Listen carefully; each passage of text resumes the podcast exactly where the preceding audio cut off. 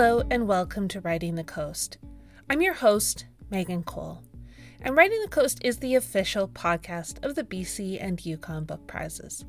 On Writing the Coast, you'll hear conversations with the winners and finalists of the annual BC and Yukon Book Prizes, as well as interviews with book lovers from across the province and territory. My guest for this episode is the author of two middle grade novels and has two more on the way. Here she is to introduce herself. Hi, my name is Angela Ahn. I'm the author of Peter Lee's Notes from the Field. I was born in Seoul, South Korea. I won't say when because then you can figure out how old I am.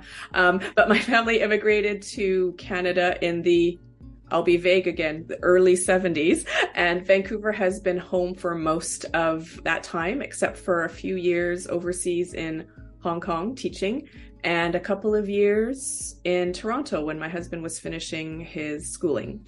But I'm a lifelong Vancouverite.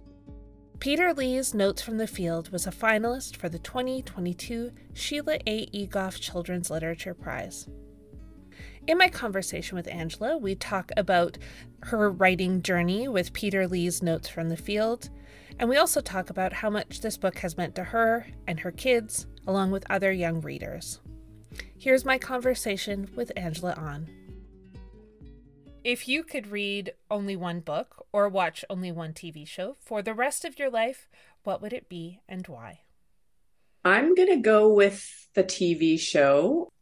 I actually have a fairly short memory for books and film and television. I don't know why. It's like I can really enjoy something quite immersively, but then, you know, a week later, I will have forgotten the name of the main character. And I do this with books all the time. It's quite bad. I also do this with um, TV shows. But I have to say, the one show that I binge watched recently, and uh, I don't watch a lot of TV much anymore because I'm sort of moved on to other things, I guess. But was the the show was the Extraordinary Attorney Woo on Netflix. It was a South Korean drama series, and I have to say that I either bawled or had tears welled in my eyes every episode.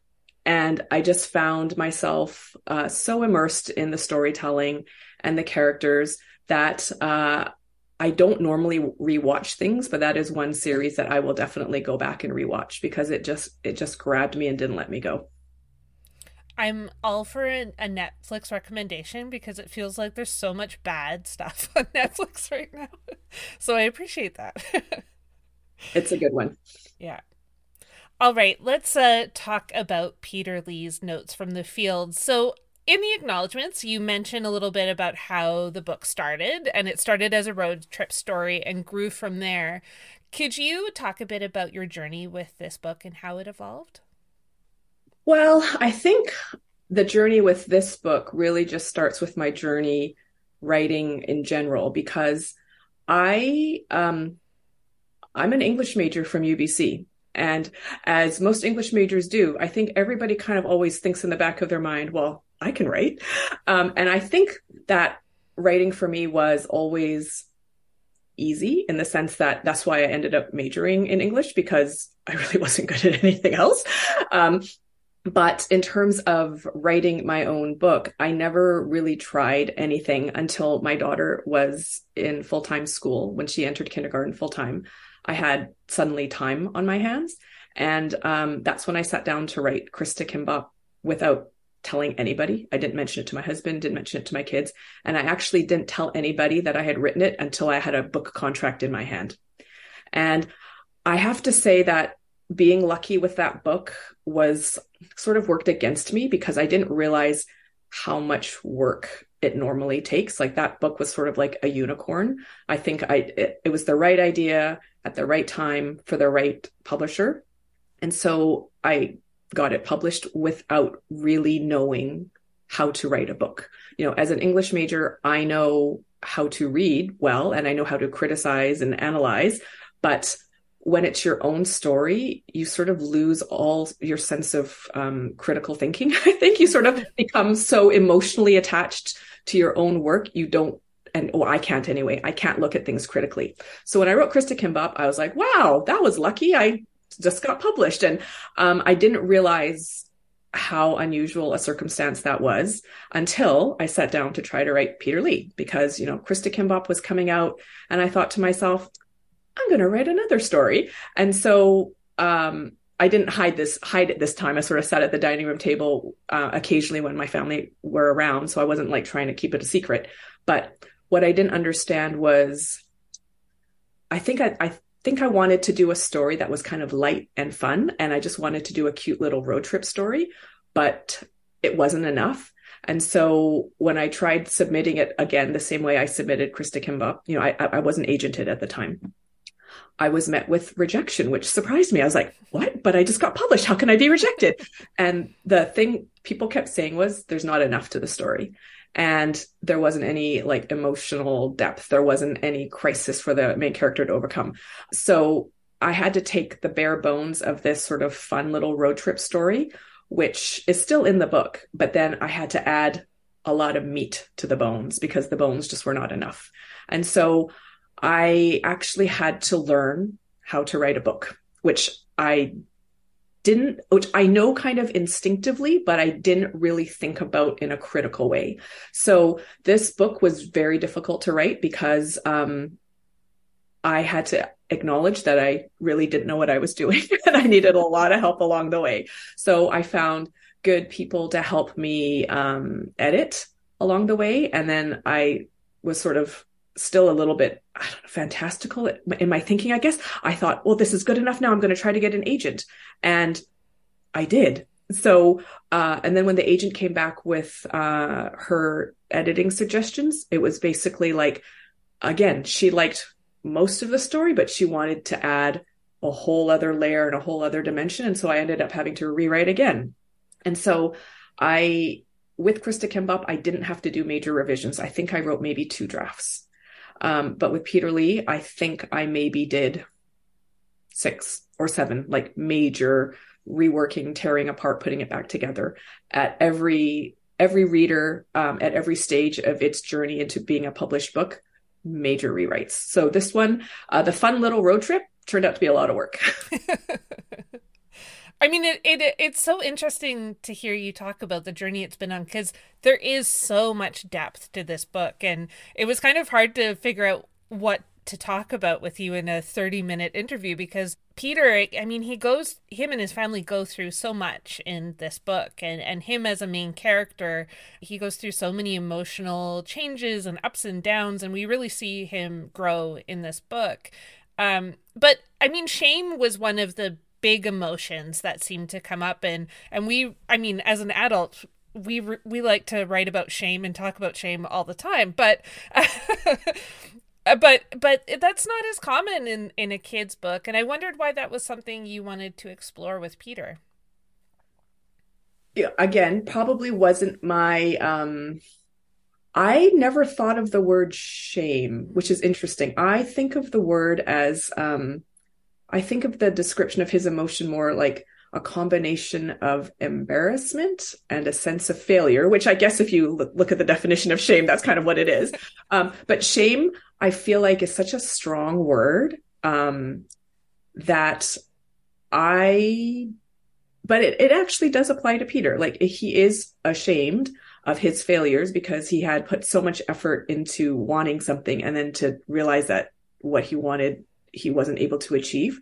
Um, again, but this was this idea wasn't always in the story. It was sort of um, a layer I was asked to add for like some more emotional depth. Because I think in the beginning he may have been a bit snarky about it. He was like, "Well, that's fine, I don't care."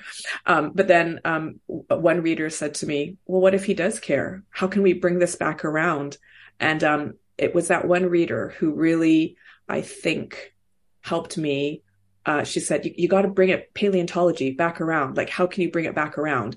And that one reader really, I think, added the emotional depth of the story and gave this, gave the read a layer that it didn't have before of you wanting to root for this boy because of this shame and how can you overcome this shame? And I feel like for young kids who maybe have failed in something or feel disappointed in something, learning how to overcome that and sort of dust yourself off and try again is really something like a lot of adults are not even good at. Um, so this is something that if you can figure out how to do as a kid, that really shows a, a growth, you know, a maturity. Dust yourself off. Yes, things went badly. That wasn't what you wanted, but how do you move on from that? Um, and this part of the story, I think, is what a lot of people connect to emotionally with. I, have never really thought about it until you just mentioned it, you know, like this idea of like, why do people connect to him so much? It's because we can all relate. We can all relate to failing and trying to find that strength to dust yourself off and get up and just do it again. Yeah. Yeah, I was reading it on on the airplane actually, and and uh, got to that scene and underlined it because I just thought it was so it really is like that pivot moment where you're like Peter can either give up completely or somehow grow from it and and it takes some time but he gets there and and that's mm-hmm. so lovely to read mm-hmm. speaking about peter's growth so as we said so much happened in this book and this probably goes back to our first question but um how did you approach all the rewrites because you you started with a, a road trip story and then um, so you probably didn't have an outline for the book as it ended up being.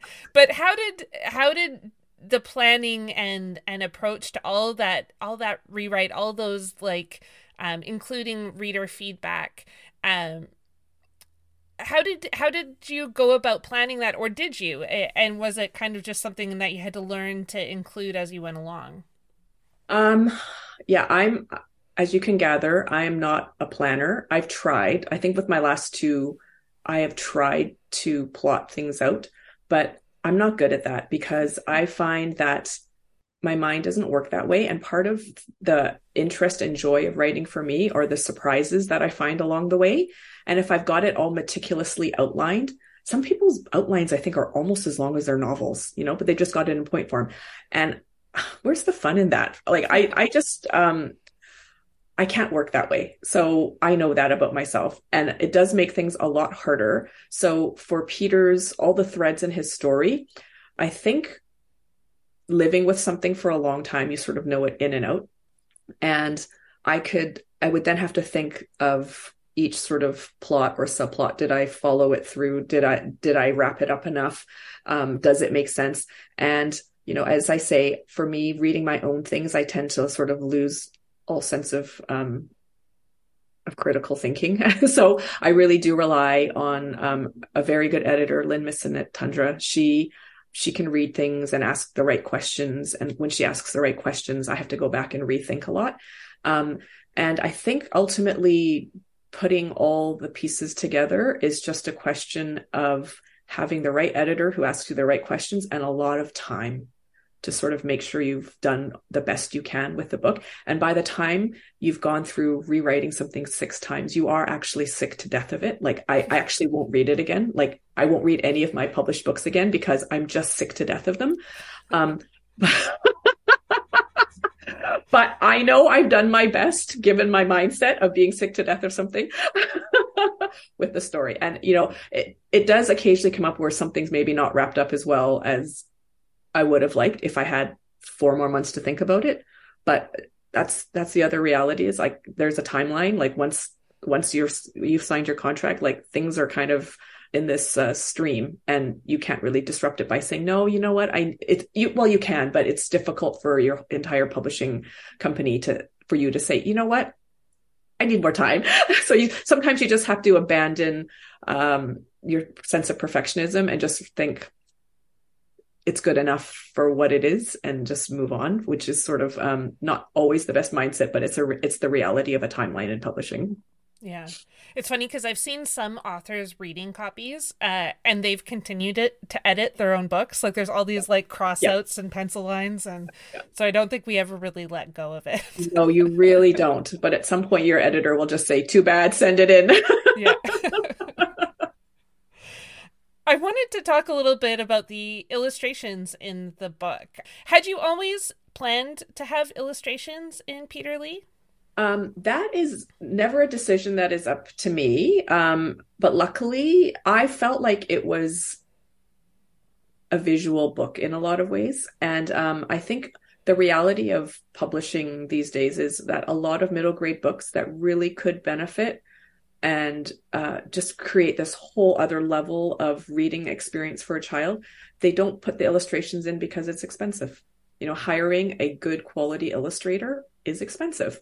So I was really pleased when Tundra uh, told me that they were thinking of putting in, I don't know, I think there were like eight to 10 um, black and white drawings because I know as a reader, when you look at the illustrations, it's so interesting to see how the illustrator draws these scenes you've put in your mind.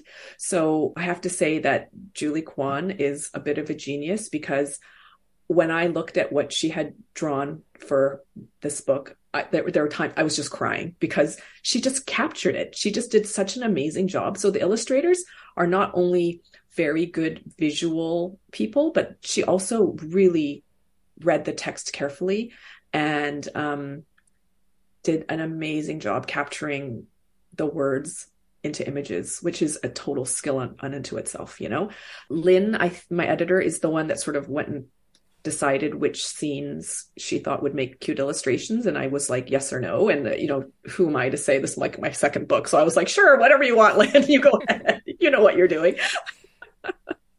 it, I... it works so well because i mean because it's peter lee's notes from the field it's like i can't imagine there have not like if the illustrations weren't there it feels like somehow it wouldn't have been as authentic to peter in some way Absolutely. And and and that's the beauty of having a really strong editorial team behind you. It's like they know that. Like they can read this the story and they just know this one absolutely has to have illustrations. And there are some middle grade novels that don't, you know. But um this one definitely needed it and i'm so pleased with the final result and i i also love getting like the early like drafts like seeing the sketches or the concepts that the illustrator um, has in mind and putting in feedback because she uh, there was one thing that I think she drew LB with glasses in one scene, and I was like, huh, that's interesting because I never mentioned that LB had glasses. But I guess as a reader, she put her own interpretation into that. Oh, LB is quite clever. She's quite smart. She must have glasses. And I was like, no, she doesn't. So let's take those out. So I was able to um, give her feedback like that, which is, I find just, I love those little early glimpses and then f- seeing the early draft and then seeing the final copy. It's it's quite it's quite lovely as the author getting those sneak peeks. Yeah. It's interesting because I've I've done this podcast for a few years now, and I've talked to several uh, middle grade or YA authors who have passed as teachers or librarians, and I think it's interesting that those two have have gone hand in hand for people because in a way I think it gives um, you a special insight into how these books could be used in a classroom or um, yeah. And so i wondered how your experience as a teacher and a librarian impacted your writing of, of both your books so far.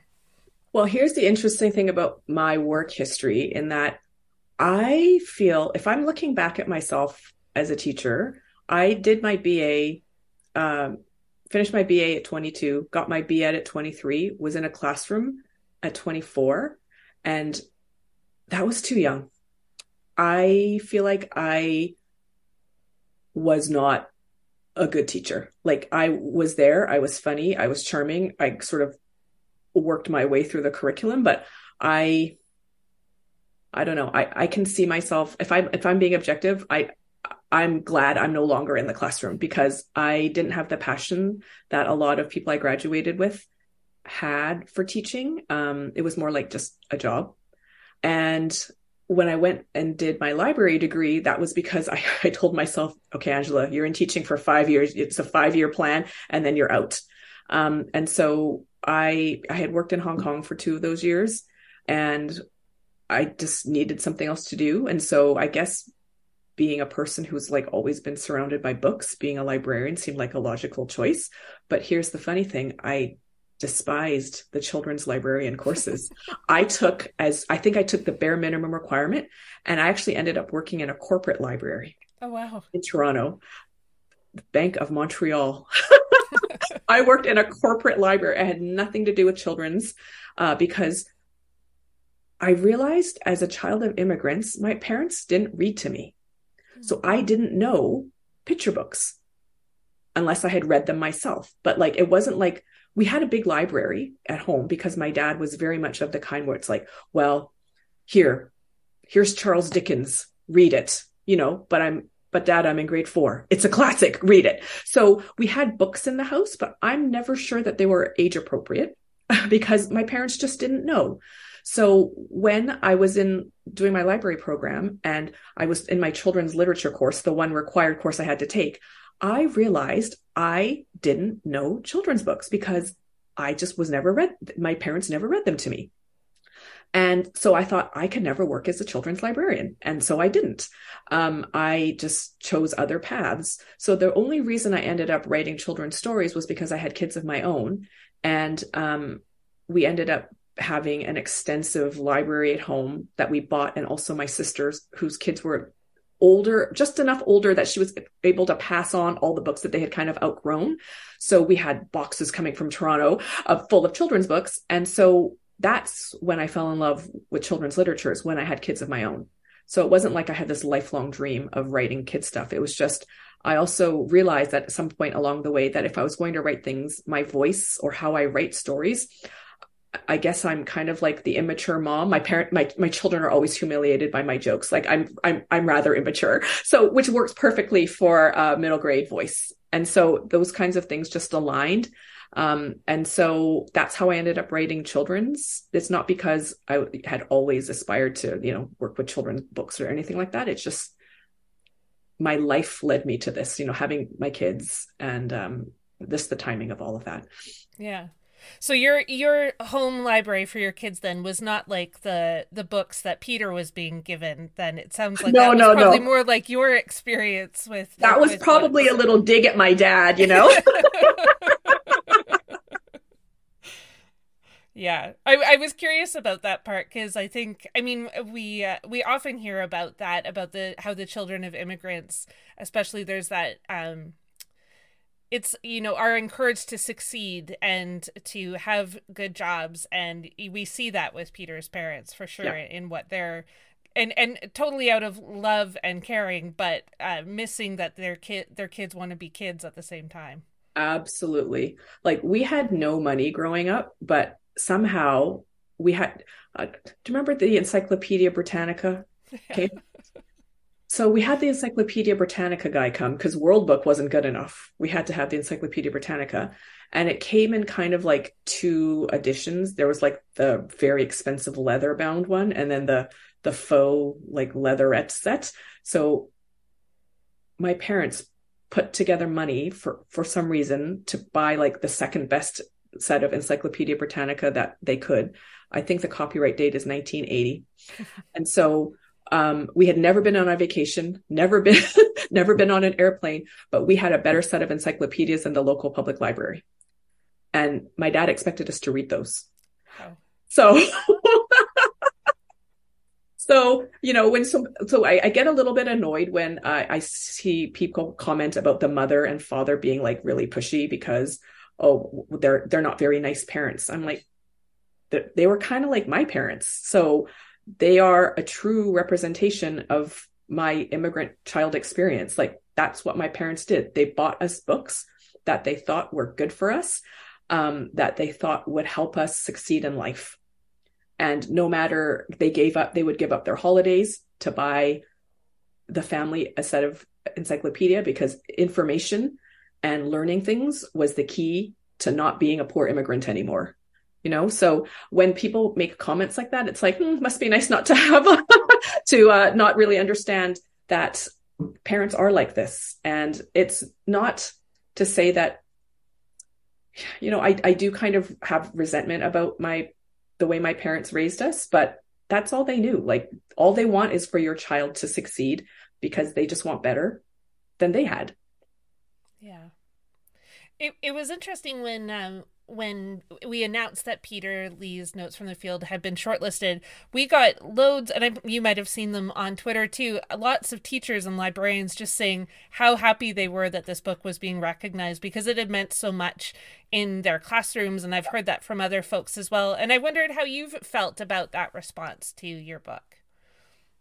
Um, it's sort of interesting. Like I do hear the odd thing here and there, but you know, I I don't get a lot of people emailing me directly and telling me that. Um, and I know a lot of other writers do, like they hear from people directly, and I haven't. So I really didn't know how it was being received. Um, I knew it was important for me. I knew it was important for my kids. I'm going to start feeling emotional. Sorry. but like just the cover, seeing just a Korean family and a Korean kid just, you know, trying to live their best lives. That was important for me. And maybe my kids, um, they haven't really sort of verbalized it, but I know it's important for them too. So to go on a broader scale, like it didn't really matter if other people cared about the story or not because I cared about it. So I try, that's the, I want it to be impactful, but I can't let that sort of dominate my life.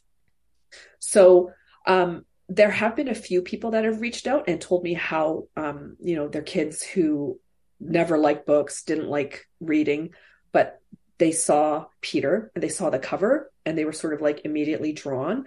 And it was a book that this one one family in particular I'm thinking about in San Francisco, um, how the kid just doesn't read, but sat down and the mother sent a picture of her son sitting on the sofa reading Peter Lee. And little moments like that are very impactful to me because I don't really, uh, not like I'm getting these messages daily, you know, I'm getting them sporadically, but when they do come, they are extremely gratifying to read um, because I guess with children's literature, you have to be so careful because of the child that's reading it. Like you really want them to benefit in some way. And I guess for me, the only thing that I can do is write from my own experience because nobody else is. And I know that nobody else is really. Um, but I expect, sorry, I'm rambling here. you know, I, I, I expect that um, somebody who can see themselves on the cover will sort of read it and feel impacted in some way. But it's when it goes beyond that. If I can create empathy in a reader that may never have wanted to or cared about stories about you know this little korean canadian boy in vancouver um, if somebody can read that and relate on a level that is a surprise that's always the the true beauty of being a children's author is never knowing who you're impacting and um, it's also kind of scary because uh, it's it's quite a, a weight and it's quite a responsibility um, but i'm so glad that people have connected to the story. Um, and I think because I sort of entered this territory that nobody else had, and I'm I'm hoping to encourage other younger people to to follow to come come with me. Like there is a market out there for people who need these kinds of stories. Um, I especially feel like Canadian stories, you know, stories set in Canada, set in a place that you can relate to.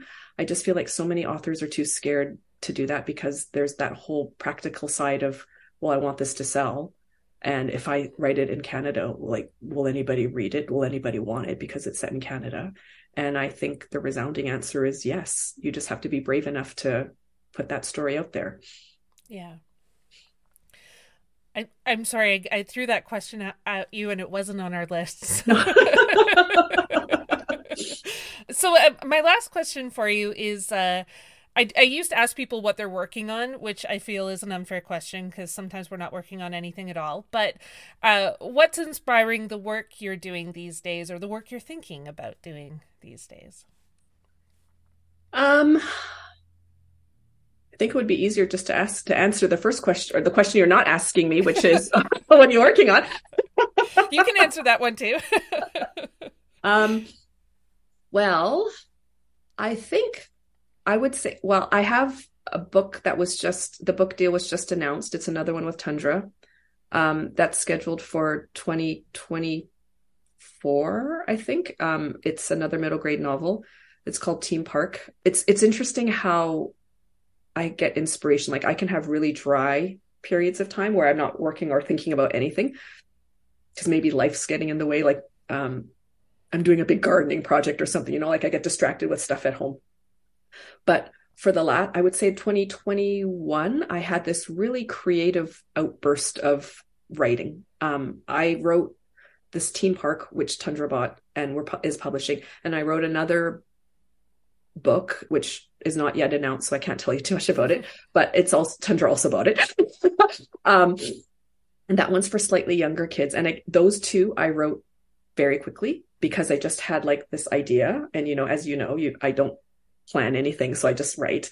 Um, and those two came together incredibly fast and required very little editing. So in the past with, um, Peter Lee and with my book that's out, that came out this year, Double O Stephen, I've had like multiple readers read it and like multiple rounds and multiple changes and overhauls and, and things. But the latest two needed very little work. And so I think I might have a sense of how to write a book now. Finally, yay. I might know what I'm doing. But those stories I think are fun. Tiny Park is definitely fun, but I knew before I finished it that I was going to get the comment, can't just be fun. Where's, you know, that's the bones. What's the meat? So, um, I added like some emotional depth about sort of family relationships and dynamics between a son and his father that are sort of slightly complicated uh, dynamics. And then my other one is it's a it's a younger story. It's my first um, foray into what they're calling early middle grade. You might call it a late chapter book or an early middle grade, and that one's going to be highly illustrated. And I'm very much looking forward to that one because it's something slightly different for me.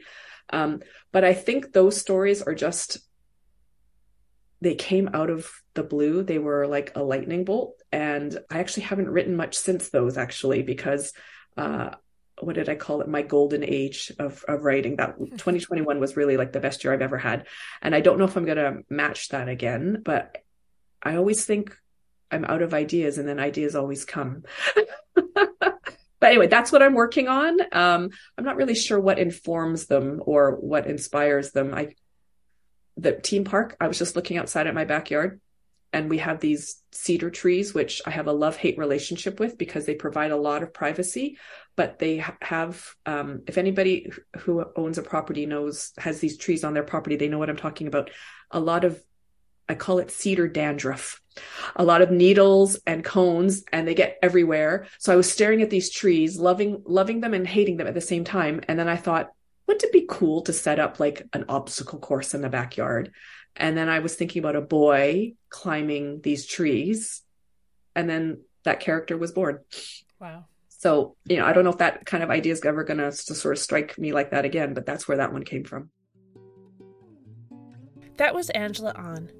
Angela's book, Peter Lee's Notes from the Field, was a finalist for the 2022 Sheila A. Egoff Children's Literature Prize.